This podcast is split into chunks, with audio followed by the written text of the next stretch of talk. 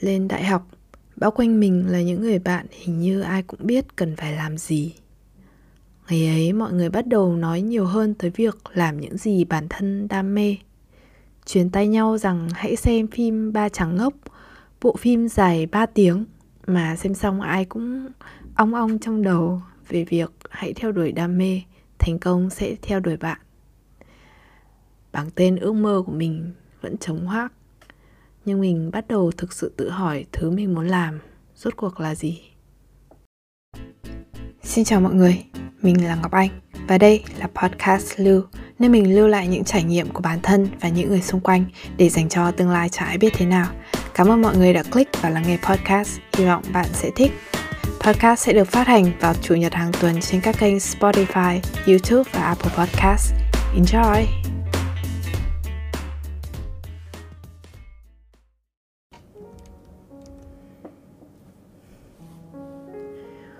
Hồi còn bé, mình tuyên bố với mẹ là lớn lên mình muốn làm bác sĩ. Và hình như mình cũng kể ra một lý do gì đó thật to lớn ý nghĩa cho ước mơ này. Tới giờ mình vẫn nhớ khi ấy, mình còn chẳng hiểu bác sĩ cụ thể công việc là gì. Mình chỉ thích vẽ vời và thơ thần đi chơi thôi.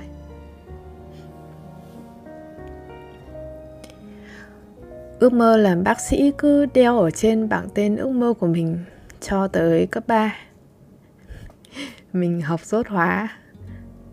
Tất nhiên, để thi vào trường y ngày ấy thì hóa là môn đương nhiên rồi. Và mình chỉ chẹp miệng một chút, buông rơi luôn ước mơ thổi bé. Nghĩ lại, mình chẳng thấy tiếc nuối chút nào.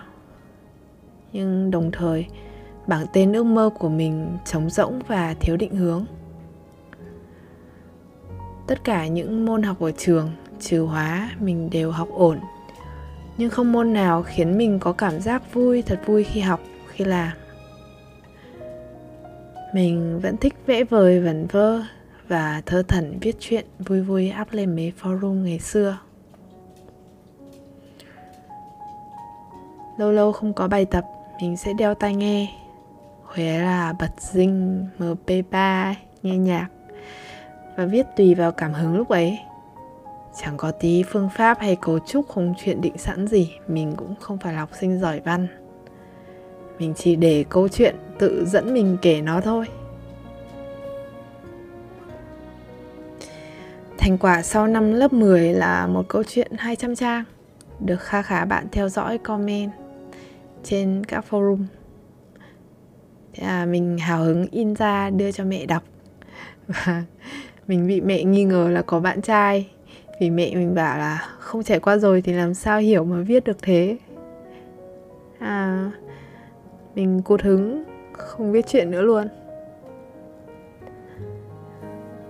Lên đại học bao quanh mình là những người bạn hình như ai cũng biết là mình cần phải làm gì ấy ngày ấy mọi người bắt đầu nói nhiều hơn tới việc làm những việc mà bản thân đam mê. Xong rồi truyền tai nhau là hãy xem phim ba chàng ngốc. Nếu bạn nào không biết thì đấy là một bộ phim dài 3 tiếng của Ấn Độ. Nhưng mà phim rất hay nha không không không phải kiểu phim mà hay có mấy trích đoạn trên Facebook xem vui vui đâu. À, xem phim ba chàng ngốc xong thì ai cũng ong ong trong đầu về việc hãy theo đuổi đam mê, thành công sẽ theo đuổi bạn.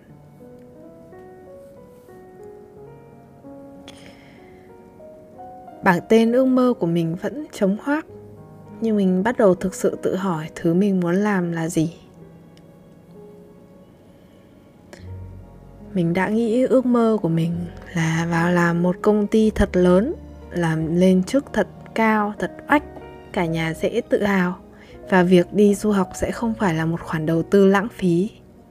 Khi ấy chưa trải qua nhiều thứ, mình chỉ biết khi ngồi tìm hiểu về những công ty đúng chuyên ngành, những big four, kiểm toán, ngân hàng, investment banking đều nghe thật là ngầu. Mình chạm tới ước mơ chuyên ngành ấy sau khi ra trường và nhận ra nó không dành cho mình.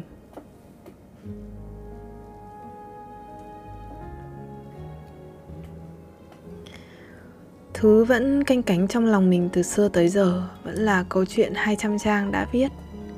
Là một ngày cùng người bạn tới Oxford tham gia một tour đi bộ.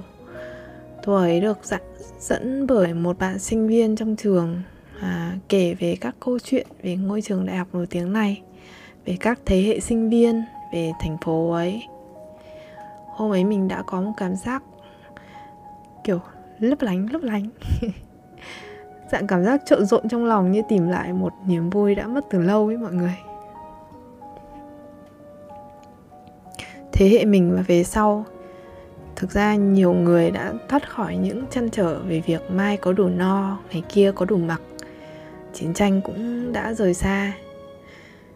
Chúng ta có một đặc ân là được thỏa mãn trên hai nước thang đầu của tháp nhu cầu Maslow, là khi những khi mà những nhu cầu vật lý đã được đảm bảo, bao gồm đầy đủ về cơ sở vật chất, thức ăn, nước uống, sinh sống, có nơi trốn nơi ở an toàn, ổn định. Rất là đương nhiên mỗi con người sẽ hướng tới những bậc tiếp theo trong tháp nhu cầu này. Đấy là nhu cầu xã hội, nhu cầu được công nhận, được tôn trọng, nhu cầu được thể hiện và khẳng định đúng bản thân mình. Trong quá trình ấy thì thật khó để xác định ước mơ thật sự của mỗi người là gì. Có thể theo đuổi hay không lại là chuyện khác nữa. Nó khiến những người trẻ mà luôn cố gắng tìm kiếm ước mơ như chúng ta dễ mông lung, nản lòng và bị cuốn vào một hành trình nào đó xa vời với giấc mơ, nhưng mà dễ chạm đến hơn. Có một sự thật nữa là mình đã mất rất rất nhiều thời gian để biết bản thân muốn gì.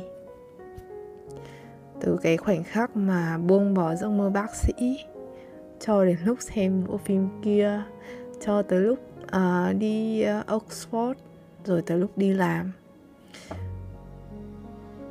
Tất cả cái con đường từ hồi đấy đến giờ mà mình biết rõ hơn mình muốn gì ở mỗi bước đều là một cánh cửa khi mà mình mở mỗi cánh cửa mình đều nghĩ rằng ờ oh, hình như đây chính là cái mà mình muốn tìm rồi. Nhưng mà tới khi đi thêm trải nghiệm thêm mở tiếp một cánh cửa nữa mình lại thấy à cái mà mình vừa thấy đấy nó chỉ là một phần một cái lớp bên ngoài thôi. Còn sâu hơn nữa nó lại có một mặt khác nữa và cứ thế mình vẫn đang mở dần những cái cánh cửa đấy để tìm giấc mơ thật sự của mình.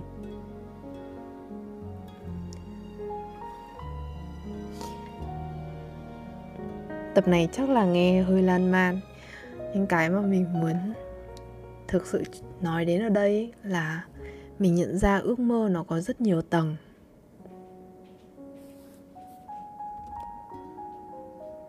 Và nếu mà bạn chưa tìm được ước mơ của mình, thì cũng đừng vội.